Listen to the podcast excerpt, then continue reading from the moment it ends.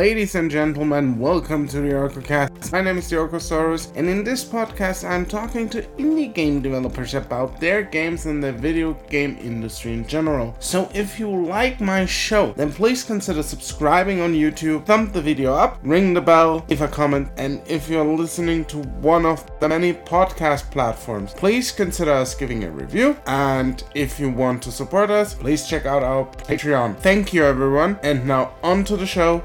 Here we go.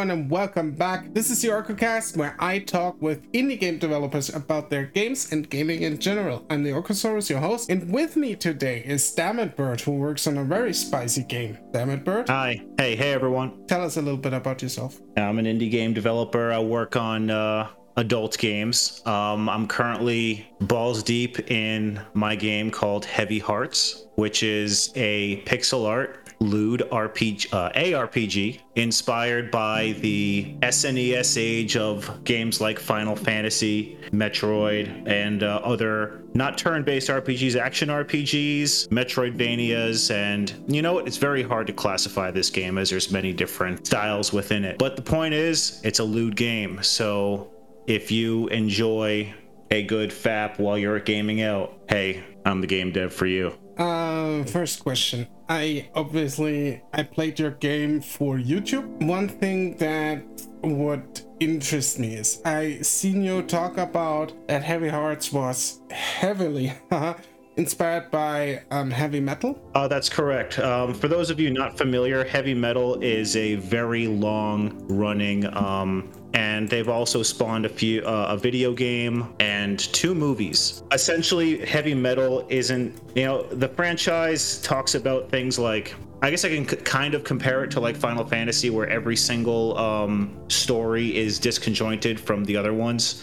They there's um, you know every single article uh, magazine has a different, actually several different stories in it from several different platforms. Some of them are high fantasy, some of them are science fiction. Others are like dark and noir, kind of like I don't know, dark and noir. Uh, point is, is that they are very adult themed. Um, you are essentially, you know, back in the days where people used to go to the comic book store to to read their comics, you were essentially going into the adult section of of that store to pick up a copy of Heavy Metal. It's still in print now, and the themes are, of course, you know, I, I choose a very curated soundtrack of things that are you know heavy and kind of represent the themes that have went along with that um, periodical you kind of have to be um, older to really really remember that franchise but um I it, remember it. I remember. I remember the two movies, the two movies, and the video game Heavy Metal F.A.K.K. 2. That that's the one I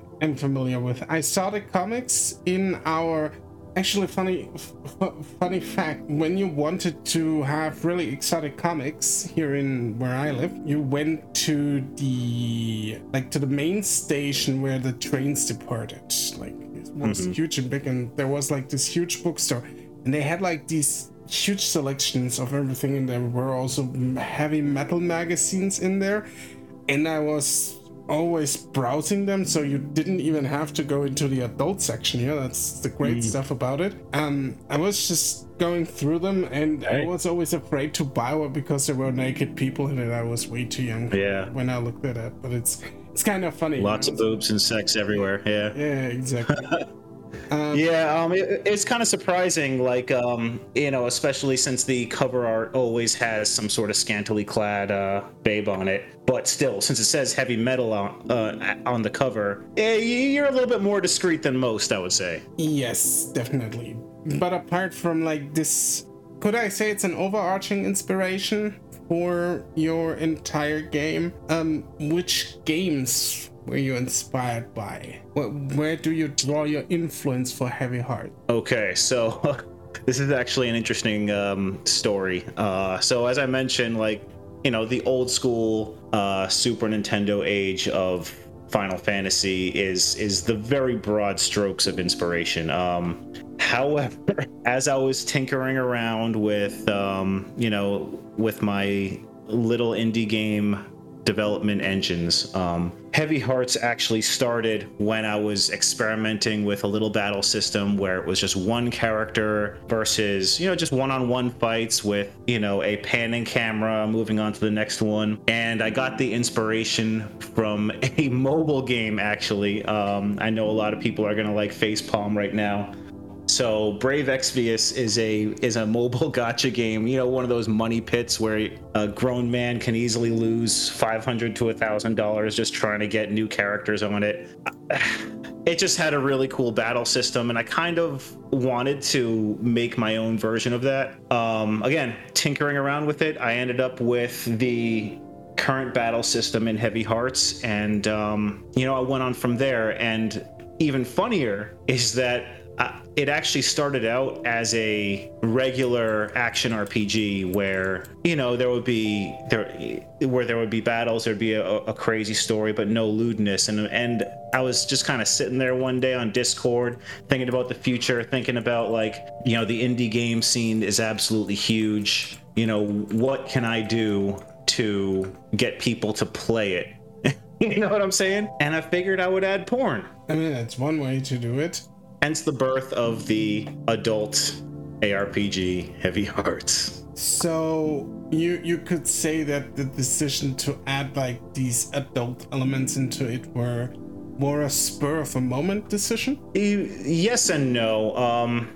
you know, I, I, sat and pondered on it for a good uh, couple days, and a lot of my friends on um, in the game dev community are adult game dev you know makers uh you know we have our own little group where we just kind of like share advice with people and you know how to's and you know marketing advice here and there. And again a lot of my friends found success in the um, you know hentai department. So i guess you could kind of say like you know the fact that you know i just kind of know and talk to a lot of people in that industry just kind of helps that decision along. And on top of that most of the games i play are you know adult games so. Okay. Uh, so yeah you know i wanted to be part of that group.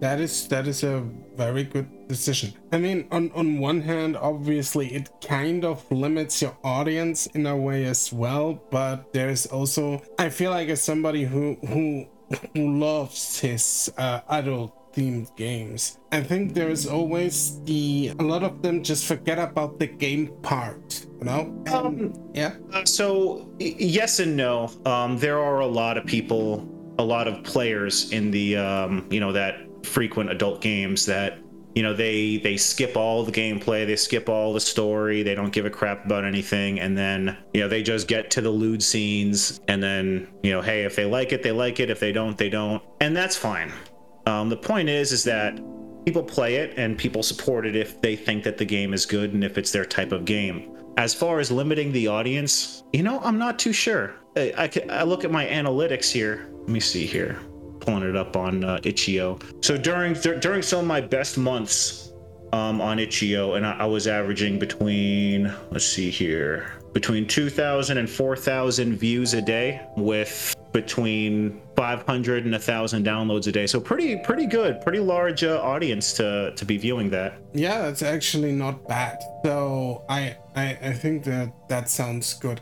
I, i'm just saying like it's I, I think it's but it's also in a way obviously still limiting because there's a faction of people who will not touch your game simply because it contains these things. And uh yeah but i they are obviously also not the target audience then but yeah and that's that's fine for them honestly. You know there's there's some monetization issues where you know like patreon and um uh, yeah pretty much just patreon that i can think of right now that has a problem with certain types of uh, kinks and fetishes um you know paypal as well. But you know for publishers and and other storefronts that just kind of don't want to sell an nsfw game well i mean yeah that's their problem as a developer, you kind of just be like, okay, well, there, you know, how can I get this in front of people? How can I, you know, gain support? And there's ways. Mm-hmm. Yeah, that's obviously true. I mean, I I run a Patreon myself. Uh, I have to be careful when what I upload and which videos I upload there. So I have to also select carefully which games I present to the audience because I present the uncensored version of certain games. But yeah, I, I know about the issues that Patreon causes for creators of the loot side of things. So, but yeah, let's let's go let's go a step further. If you design your game, do you have did you sit down and make like a huge design bible that you consulted every step that you take? Or is it more like off the cuff and more like, okay, I think this would fit the game. Let's put it in. I'm actually glad you asked that because uh, it's definitely the latter. I'm totally shooting from the hip. Uh, a, a, lot of game devs would, you know, kind of criticize you and um, kind of not take you seriously if you don't have a roadmap or you know, ultimate Bible planned out for every step of your game along the way. And no, I'm totally, I have an idea of what the game is going to look like, you know, up to a certain point. and everything else, I'm like, ah, yeah, this is cool. I'm going to throw that in there. Oh, this is cool. I'm going to throw that in there. Oh, my, the, uh, my supporters and, and, and some of the people that play the game, they think I should add this. Yeah, I think that's a good idea. Let's go with that. And um, the game is really forming up around spontaneous ideas. That and also, uh, you know, I, commission art along the way as I go as well. Um, my artist, he says, "Hey, you have all this planned out, right?" I'm like, "Eh, willy nilly." you just go basically off the cuff, which is fine. Off I mean, the cuff. It, yeah. It, it's a way to do things. So, um, when you when you look at your way of designing the game, did you try to implement something that didn't work out? Hmm. Did you have to cut a feature because you said, ah, no, that that's not that's not bueno? Yes and no. If I had to cut a feature, I always found a way to kind of um, put it back in. But there has been uh, some things in.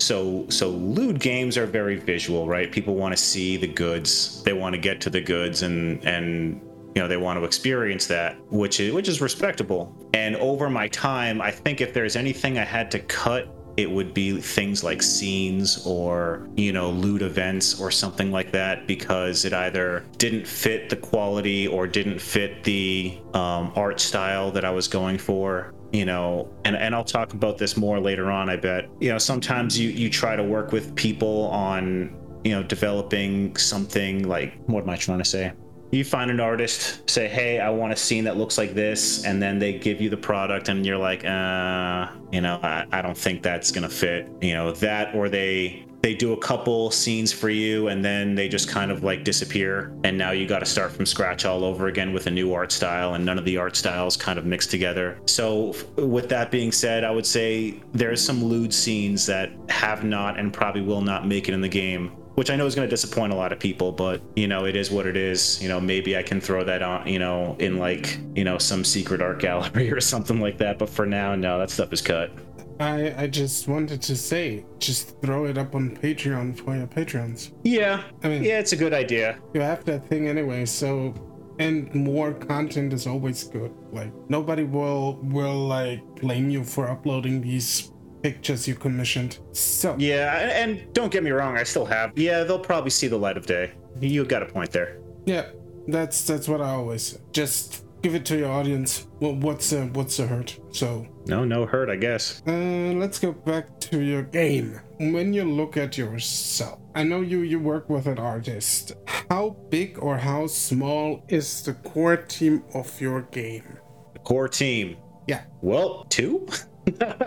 so it's uh, myself and um, my main artist. Uh, his name is, uh, well, his, his, his handle is Cheka. Um, he's got his own page. Um, you know, you could you could follow his uh, Patreon and his uh, Twitter. Um, it's just Cheka underscore art. A very cool guy, extremely high quality uh, uh, products. It's essentially him and I are the main, you know, the main core team. I do have some other people that I work with um, on a small scale for things like pixel art and things like other assets that you know are absolutely necessary for the game. Um, but as far as you know, when the credits roll, you know, it's just pretty much just myself and Cheka. That sounds not bad. So basically, you're a one man show. What? So you could you, say that. No, you didn't say that. It's a two-man show. I apologize. I was. No, no, no. You could, yeah, you could say that. It's fine. So you do all the programming and the other stuff, basically doing the socials and let's just say very, very um cautiously the heavy lifting. Uh, what I, I know you you lo- you use the pixel maker engine if you want to even call that an engine why exactly the pixel maker is there Uh, so that's actually a great, great question, and it kind of gives me an opportunity to give props to the engine I'm using. Um, it's it's actually kind of not too well known. So Pixel Game Maker MV. Uh, it's actually made by the same company that makes RPG Maker. The difference here is that all of the logic is visual. You're essentially doing coding with with mouse clicks, so to speak, um, which isn't anything new. Unity has something like that. Unreal Engine has something like that. You know, any eh, lots of different uh, engines have visual scripting. However, PGM is unique in the fact that you know it has extremely e- good ease of use, meaning you can make a system, any type of system that you want with very little time wasted on you know experimentation.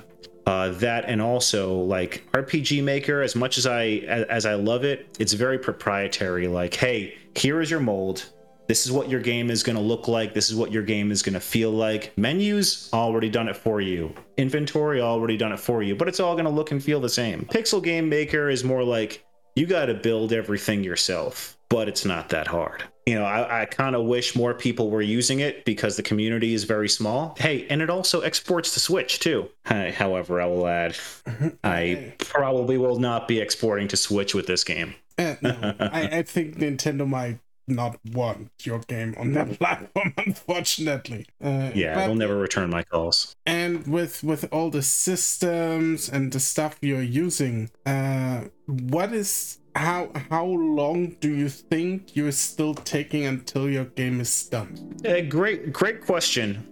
I would like to have the core experience of the game completed um, this year, and maybe expand beyond that. You know, end game content with uh, you know some other little scenarios. You know, as as needed. A year sounds about good, give or take. What's really driving me to finish is is actually um is actually probably the art if there's anything that's kind of like slowing it down you can't rush good art you have to give people time to uh to make things look really good and uh you know if i could power through this game i could probably be done in a few months but uh you know there's there there's some factors in there that like hey waiting on other people you know Two question one. How long did it take you to basically get started on the project? So I think there was some like engine learning and stuff like that involved before you really got started on Heavy Hearts. And how long have you been working on I would- Heavy Hearts? Okay.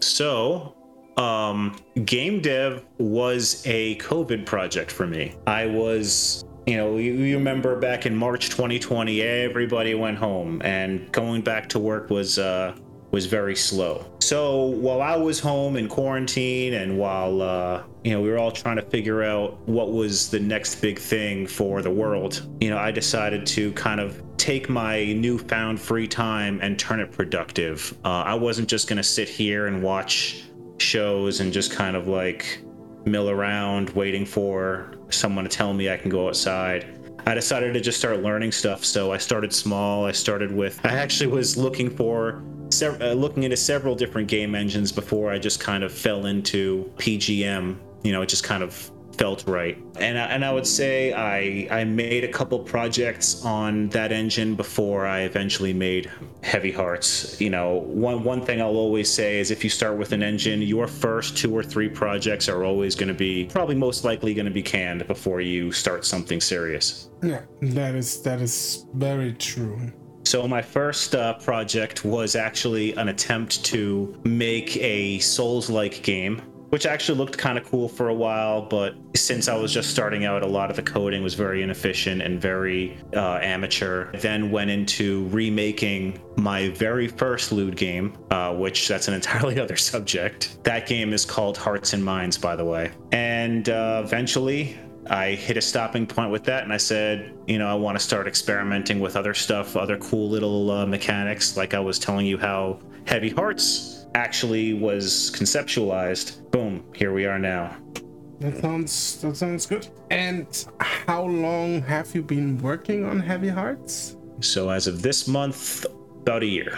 About a year. About a year, yeah. Are you if you if you look back and what you have achieved I know that question is kind of mean, but are you satisfied with your progress? Yeah, I would say so because Heavy Hearts is has has grown a lot. You know, from the initial uh, demo I put out six months ago, where I, I you know I received a lot of criticism. Um, you know, uh, lots of crowds were like, "Yeah, sure, I'll play your game." Um, okay, yeah, cool. I really didn't like your game, um, and this is why, eh, which is very discouraging. And I think that everybody who endeavors to make a video game is going to run into that at some point. But you don't stop. You just you take the feedback you refine your game uh, you you implement quality of life uh, quality of life changes into your engine that accommodate for some of the chief complaints. And essentially you know over time your game will become much more well received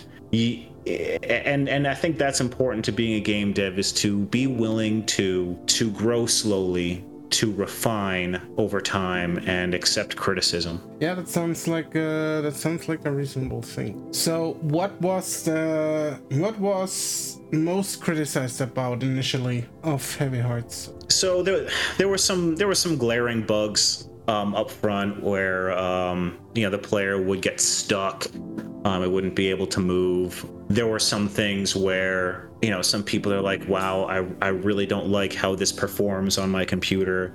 Or like I, I really I, I really don't like the battle system. I think it's a waste of time. Just show you know, just yeah, I'm sorry. You have to excuse me. I'm trying to find, uh, dig through my thoughts here. A good time. One of the biggest hits I took was like, oh, there's no content. There's no content, which is another hard thing for a lewd game developer to deal with. Is you know, people want to play your game, sure, but they also want to see the titties too. And if you don't have that yet, you know, a lot of the people are going to be like, what is this? This is an adult game with no adult content. I'm like, okay, whatever. So you try to push forward, adding more content for people to, uh, you know, for people to enjoy. And, and that was hard. But of course, you're going to get over that as long as you continue to persevere and, and, and develop. It, it, it's hard because you want to be like, okay, screw this, whatever. I'm just going to shit can my game, but not this time. There's so many people out there that don't finish their games. And I wanted to make sure that I, that I finished this one. That's a very good mindset.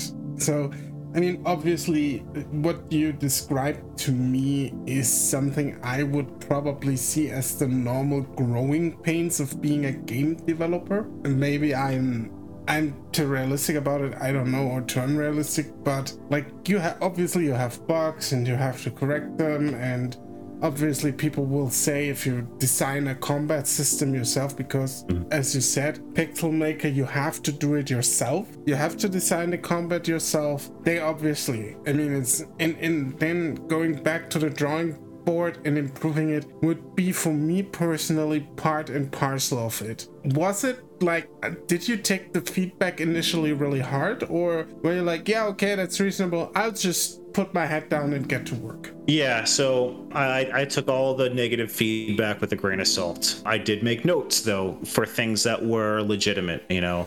Legitimate complaints and good feedback besides just like oh wow you don't have this or you know you know things that were unrealistic. Um, i took that in stride. And and you're right a lot of that is normal game development you know criticism that people have to has to get over. However a lot of small game dev teams you know like the one or two man teams like like like myself for example that uses a relatively easy engine in the game dev community there there's this kind of i don't know if it's a joke or if it's a if it's a teaching point or whatever, but the biggest hurdle is actually finishing your game.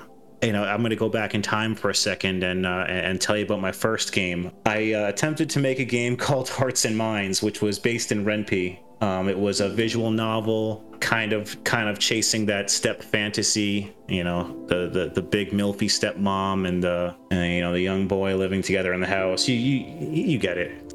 Yeah. And I ran into development hell so hard with that. and, um, you know, I, I ended up, you know, one of the millions of people that started a game and, and didn't finish it. But the lesson there was was to take more and, and bring it in house, which is why, you know, I'm doing a lot of the heavy lifting here with programming, you know, solo. So I'm I'm gonna I'm gonna tell you something. It is not probably not a joke to finish your game because there's also another similar joke in another industry that is not unlike the gaming industry, and that's the book industry. Because finishing a book is probably the same. I know so many people because I I was for a long time somebody who aspired to be an author. I'm not anymore. I know so many people that started their books and never finished them. I, I, I feel that too. Yeah. Um, like starting a game or starting a book is always easy, but it's so incredible hard to finish it. That's why everyone who finishes that game gets kudos from me, except Mhm. you like make the worst shit possible. so you're talking about like writing your own book, right? Yeah, not not actually like reading a book. Okay. Yeah, Uh, you know what? writing. Yeah. I sh- I actually share a uh, I- I share a little disappointment with you too, because there was a time I actually started to write a book myself. Uh, I was a big um, I was a big reader of uh, Terry Goodkind, who who wrote the Sword of Truth series. Um, every single book was five to eight hundred pages, and over the course of like six months, I read every single book he has, which was like nine or ten books. I couldn't believe it, but uh, I got so inspired by that guy to write my own book. I wrote a chapter, and and then the rest never saw the light of day. yeah. I think back at that and smile sometimes. Yeah, it's it's something that happens quite often also in, in like the, the book industry. Um I think the gaming and the book industry do have actually a lot in common. Um, hmm with if you look at how stuff is processed how books and games are published these days all that self-publishing you have and stuff like that Sure. there's a lot lot they have a lot in common but Yeah, and and you're you're conveying a story through through just different mediums. Um, yeah exactly You know, you could you could read a novel on paperback, or you can read a visual novel on your on your computer screen with with some busts and with some images uh, to go along with it. You know, it, people like to read, they really do. Exactly. So, um, if you could tell an aspiring game dev, or give give an aspiring game dev, like a young aspiring game dev who who is who sets out into the world right now to tear shit down, to shred everything, what would that advice be? Oh man. Well, I, I can I can tell you what I would tell my you know my younger self when I first set out because I ran into a lot of issues and I ran into a lot of things that I kind of wish I knew. It's not easy. Even if you get the easiest engine to work with, there's still a learning curve. You have to take the time to you know sit down and humble yourself and just watch all the tutorials that you possibly can to get a professional grasp on that engine. And even then you're going to have to start you're going to have to waste some time with some projects that are never going to see the light of day before you are confident enough to make some projects that are there for the real world. But if you're you know if there's one thing that i think is the biggest part if you're making a video game and you are trying to make it visually stunning. You're trying to make it something that's going to pop out at people meaning you probably don't want to use the default assets that come with the game you know like sprites you know default pixel art etc one of the hardest things that you're going to run into is to find a reliable artist. So i highly recommend you, uh, you you open your wallet just a little bit wider than you originally intended to and find a studio that is going to help you out. It will pay dividends in the long run, and people will appreciate your game a lot more. So, funny thing, I've asked a very, very experienced developer the same question, and he essentially said uh, if you work with people, just find people who get shit done. Yes. yeah. Uh, I so I have. I, I look through my Discord sometimes, my old chat messages, and I just see all like all kinds of people that I that I've had short conversations with or or I've done business dealings and they never quite worked out. What I would do is I would go out there, I would I would put out ads for people that are willing to work on a adult game, do some art, do some pixel art and ah man, so many times I'll get a couple commissions and then they just kind of disappear or they lose motivation or I say, "Hey, when do you think this will be done?" They say, and they give me a date. They say, "I'll have it done for you in uh, 2 weeks." You know, or whatever. And then it never gets done. so getting finding someone that'll get shit done is the uh, an oversimplification of things yes but it is absolutely it absolutely applies to this situation um, there's a lot of people out there that will not get things done um, and i'm very fortunate to have finally found um, an artist that can get shit done and also get shit done uh, good too so you're absolutely right there i'm gonna give you now a few minutes free reigns of the podcast and you can tell our listeners everything you want to tell them about your game. And then we segue into the second topic. So let's go. All right. So, um, Heavy Hearts is currently in development. I'm on version 3.1 right now, which uh, has several levels in it, um, and uh, and a decent amount of story.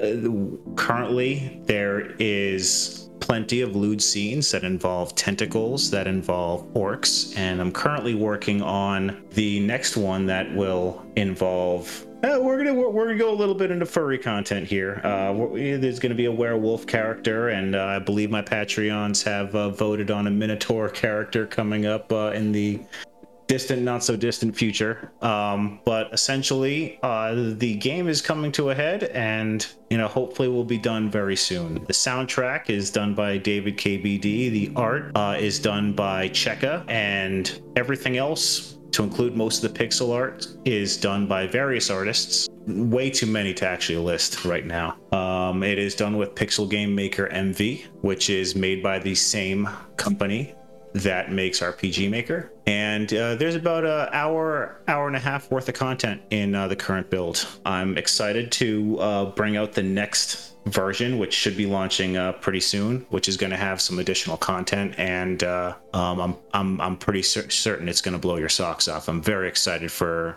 the world to see the next version. It's pretty hot. Shouldn't it blow our dicks out? Well, it's, it, it's going to blow something out, definitely, for sure. Like, I'm. I'm, I'm, I'm looking at some of the uh, in progress art right now, and I'm just like, oh man, I can't wait to implement that. I can't wait to put that in the engine and and publish it for people to see because uh, you know it, it's it's the content that makes the game, and this one far exceeds anything that anyone has uh, seen currently in the build. Nice. I'm looking forward to it, and I will obviously I'll, I'll I'll make sure to share some of the spoiler content with you after this podcast. Ooh, I can't wait. If you would do me a favor and just tell me what you think about the current state of the video game industry as a whole. Uh, the current state of the okay, completely not just the adult video game industry, like everything altogether everything all together. And you really got my you really got my gears turning here. I think the current state of the video game industry is amazing. You know, uh, having grown up with you know the the the NES and Super Mario, I not even no not Super Mario, just Mario Brothers, um, you know, and Duck Hunt, to seeing the kind of games that are available to us today, it's absolutely amazing. Um, I do think that there's a that there's a little innovation issue where um, you know there a lot of the new AAA games today are kind of just following a template. You know, they're all starting to kind of feel the same, and you know, uh, I'm starting to kind of get gamer fatigue because of it. it. But but you don't need to you don't need to just kind of consume AAA games all the time. It, that's where the indie game dev market really shines. There's so much innovation, so much new uh, content to see out there that's made by you know just regular people instead of these giant uh, you know thousand man team. Um, you know, excuse me, I just lost my train of thought. Orc, sorry. oh. Yeah. All right, so um, let me start over. There's a lot of great content and innovation by small studios just kind of creating something new and exciting in their small little offices and their small teams that are just blowing the larger studios out of the water.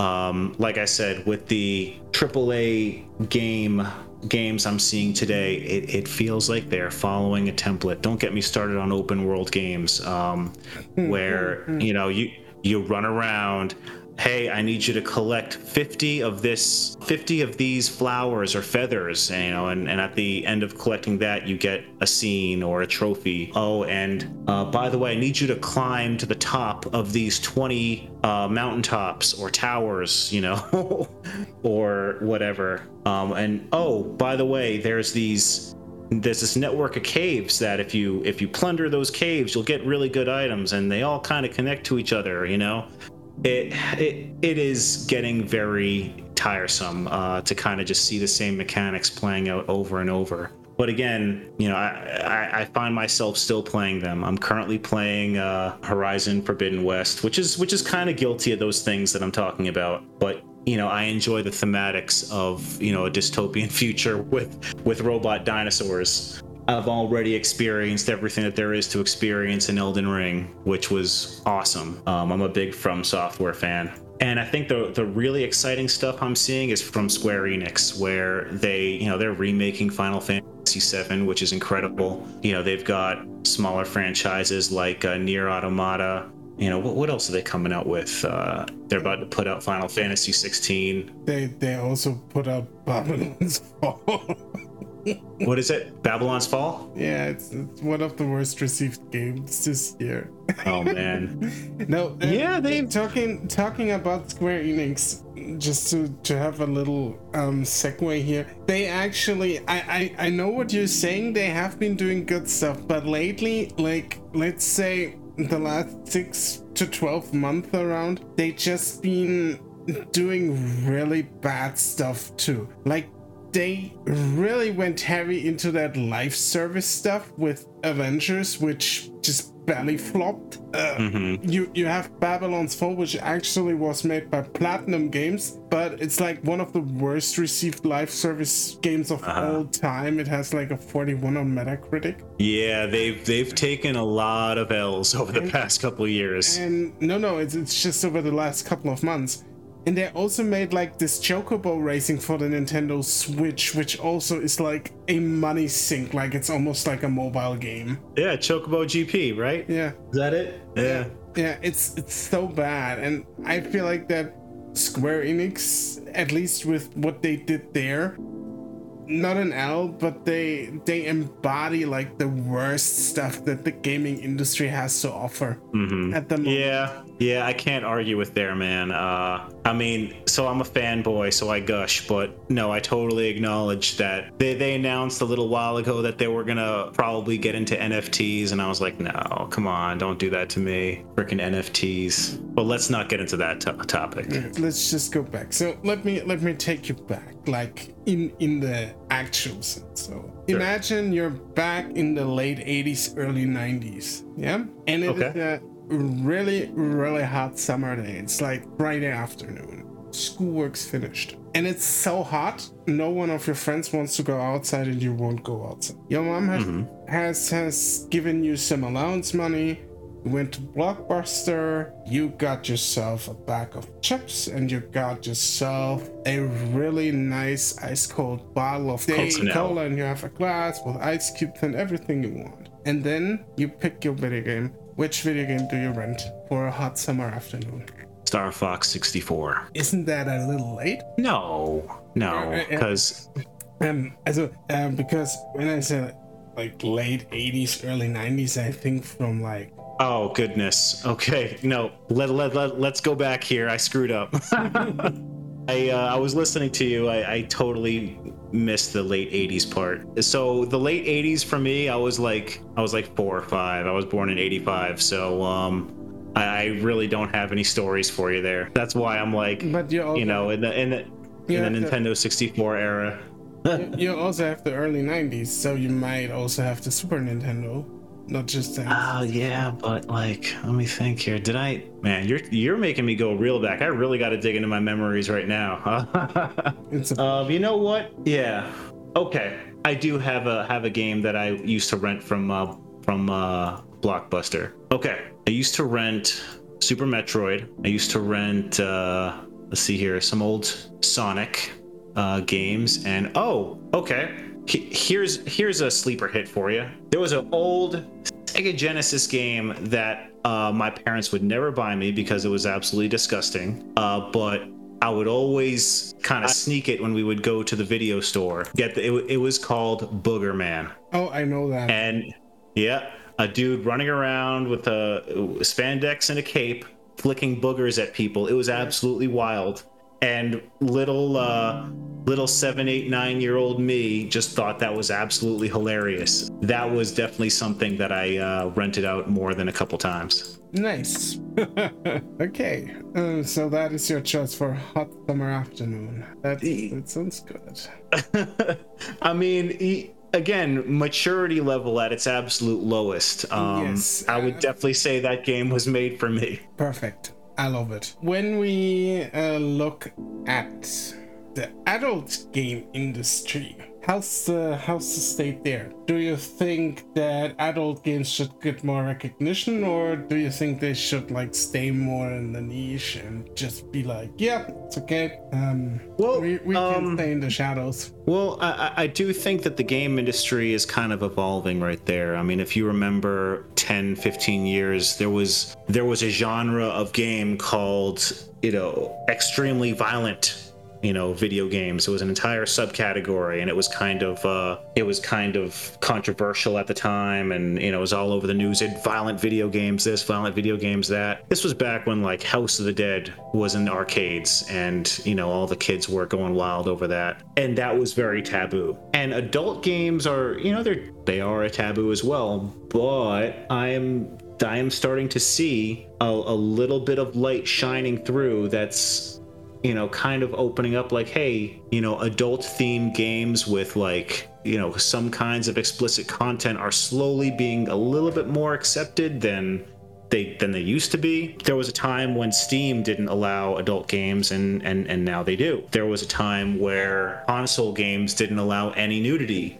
And now they do to a degree. Like you've got games that show, you know, high definition tits, you know, all over the place, e.g., Cyberpunk, you know, or or or The Witcher. And and I think that's going to evolve. I don't think it's going to get you know too explicit or or too fetish, but it's it it's definitely getting better for the adult game industry. Um, I don't know what the future looks like, but the avenues are there. The infrastructure is there to start accepting them. There's also some really cool games coming out there that absolutely break the ceiling on, you know, what adult video games have looked like over the past couple years as well.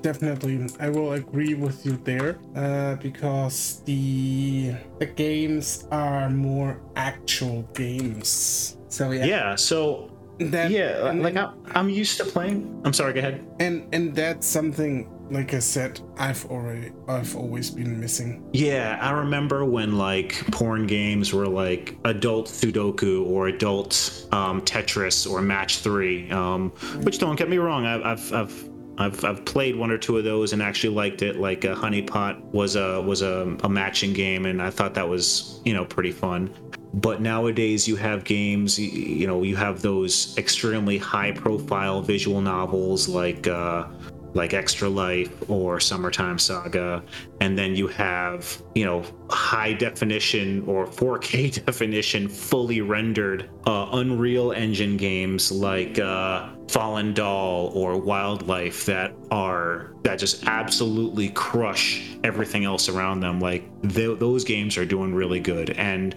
it proves that there's a market out there for it. Some of them are, you know, they're, they're a little bit, they're a little bit fetish, but hey, that's okay. You know, you, you shouldn't kink shame people, right?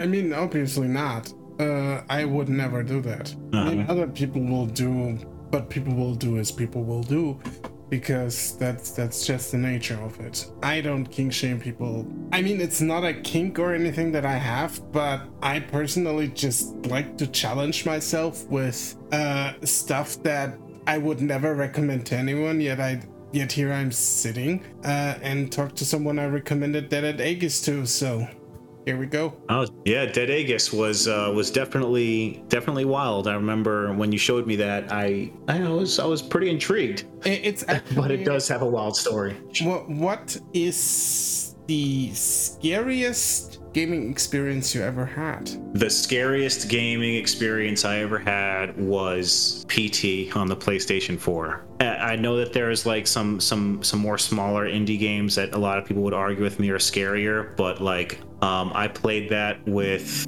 you know at night with on the big screen with uh, you know with the with the with the sound system on you know the the the true ultimate experience and I about pooped my pants on more than a couple occasions. I had, uh, you know, I had my wife next to me. We were both uh, kind of in the game together, and uh, it was very difficult to continue with uh, PT. Very sad that that game's never going to see the light of day. Well, it happened, Konami. What's I was terrified. I I will. That really happened. I, I believe you. I, am just saying Konami happened and Konami is stupid, but that's another. Uh, yeah. Story Damn you, Konami. Day. Yeah. Uh, so, so sad.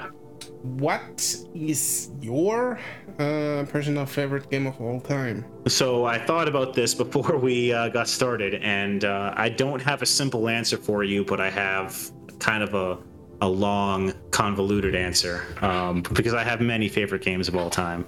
Is that all right? Yeah, that's all right. We are here for long, convoluted answers. All right, great. So uh, I, have a couple favorite games of all time, and and they all kind of fall into um, different categories here. They the the one thing that they all have in common are kind of how they influenced me growing up and how they influenced me emotionally and just kind of how I hang on to them to this day. Uh, I would say the the first my, my, my first favorite game of all time would probably be Chrono Trigger on the Super Nintendo. The way that that game was presented and and the the theme of time travel really stuck with me at a at a critical point in my age, uh, at a critical critical point in me growing up. As I mentioned earlier, I'm definitely a Final Fantasy VII stan. I'm a big fan of the remake and the original uh, was a very big influence to me as well you know but that's that's way back in the time machine. A little bit more recent i would definitely say my other favorite games of all time would be the mass effect franchise with an exception of andromeda. You know that one kind of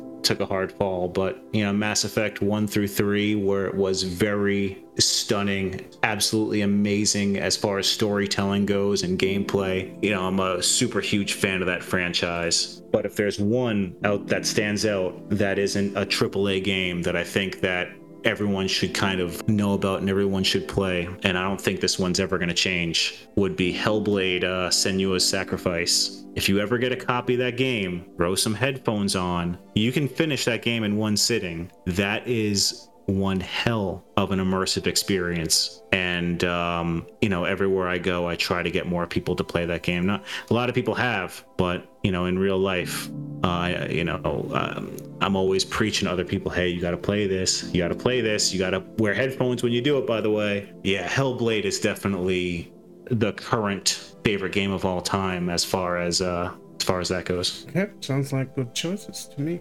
So, well, you know, video games are a big part of my life. Um, I, I played them very young, and you know, here I am in my mid late thirties. I'm still playing them, and uh, I feel you know, hopefully, yeah.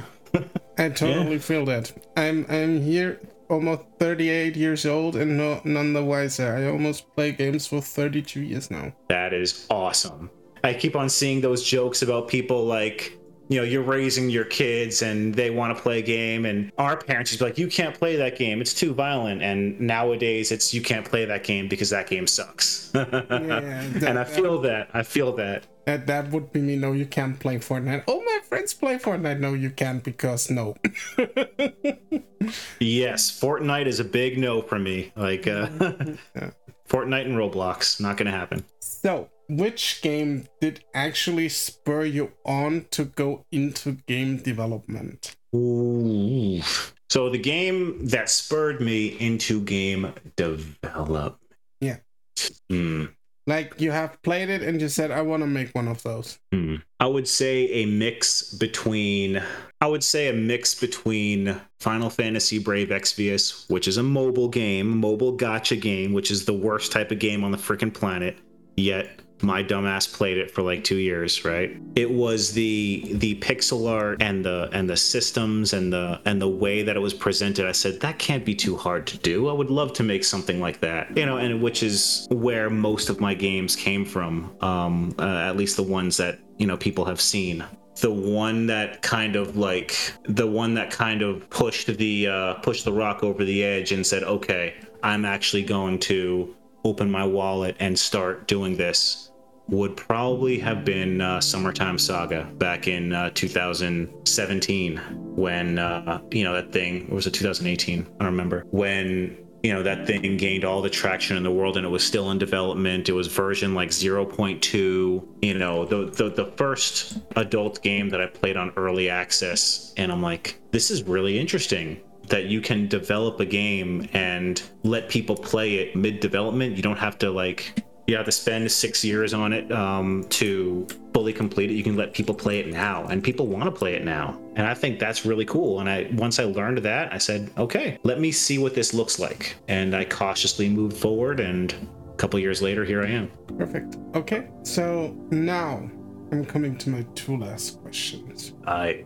So, picture the following You are the representative of video games, and you're invited to the United Nations to speak on behalf of video games. What would you tell the United Nations? to speak on behalf of video games. I would say that video games are, you know, it, it, it's probably phrased wrong. I'd say, hey, world, to uh, games. Stumbling over my words here. I know what I want to say, but it's like not coming out right. I would say, okay, you know, take a look at what we're creating, right? What many people see as entertainment, I see as a medium for various applications. Entertainment being what it started at, right? Like my game, which is adult entertainment. But now with Unreal Engine and things like MetaHuman, we can now like create, you know, virtual spaces. We can now create uncanny image, you know, versions of people. We can, you know, which can go beyond entertainment. We can use it as tools for learning. We can use it as like a friend of mine once created a, uh, a essentially a video game, but it it was used as a teaching tool in in in his class where we were pl- essentially playing this game learning how to you know build a house or flip a house right they have that game out there called house flipper like are you kidding me or or business manager Uh, the all of these things teach you about like I'm sorry, man. I'm stumbling. Okay. You know, there's games out there that teach you how to manage an economy. There's games out there that that teach you how to like make good moral choices. There's games that, you know, to a degree, you know, put you in a stressful situation and and and make you have to choose between right and wrong and then deal with those consequences. Uh, there's games that teach you how to do things in real life that you know maybe you don't have the capital or or the you know the ability to do you know in person. It's a fantastic visual media that you know is just currently only seen as like oh yeah video games. No like there's so much more to it. If only we could you know use it as an application for that. Uh, a friend of mine is in uh, works in crime scene and you know when people try to give him descriptions of you know perpetrators you know gone are the days where we get like that crappy police sketch on like with like pencil and paper looks nothing like the guy. Now they're actually creating them in 3d and they're like yeah no that looks exactly like the guy and and they use that now. It's absolutely wild and this is all done because of the gaming industry frankly i think the gaming industry needs more respect I salute you, think good it. sir. I can get behind that. yeah i'm sorry that came out in like a, as a, a mess of words It's, it's all right. It's all right. We, mm. we'll clean that up in post. all right So, one last thing, and this is this is the tricky question. Maybe I'm gonna give you one question that you can ask me. Okay.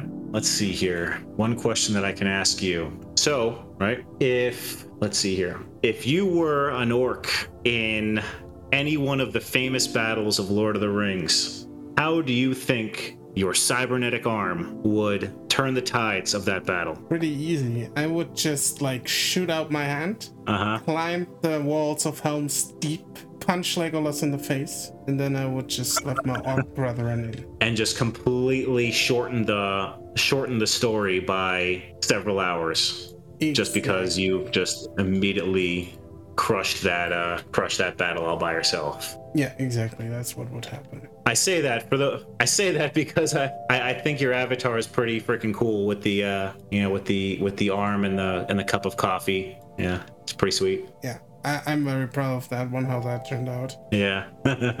Okay, so, and that's it. Do you want to tell our listeners where we can find you, where we can take part in the lewdness of Heavy Hearts? right. Well, uh, for those of you that want to know more about Heavy Hearts, um, you can follow me on Twitter, uh, which is Galewind G.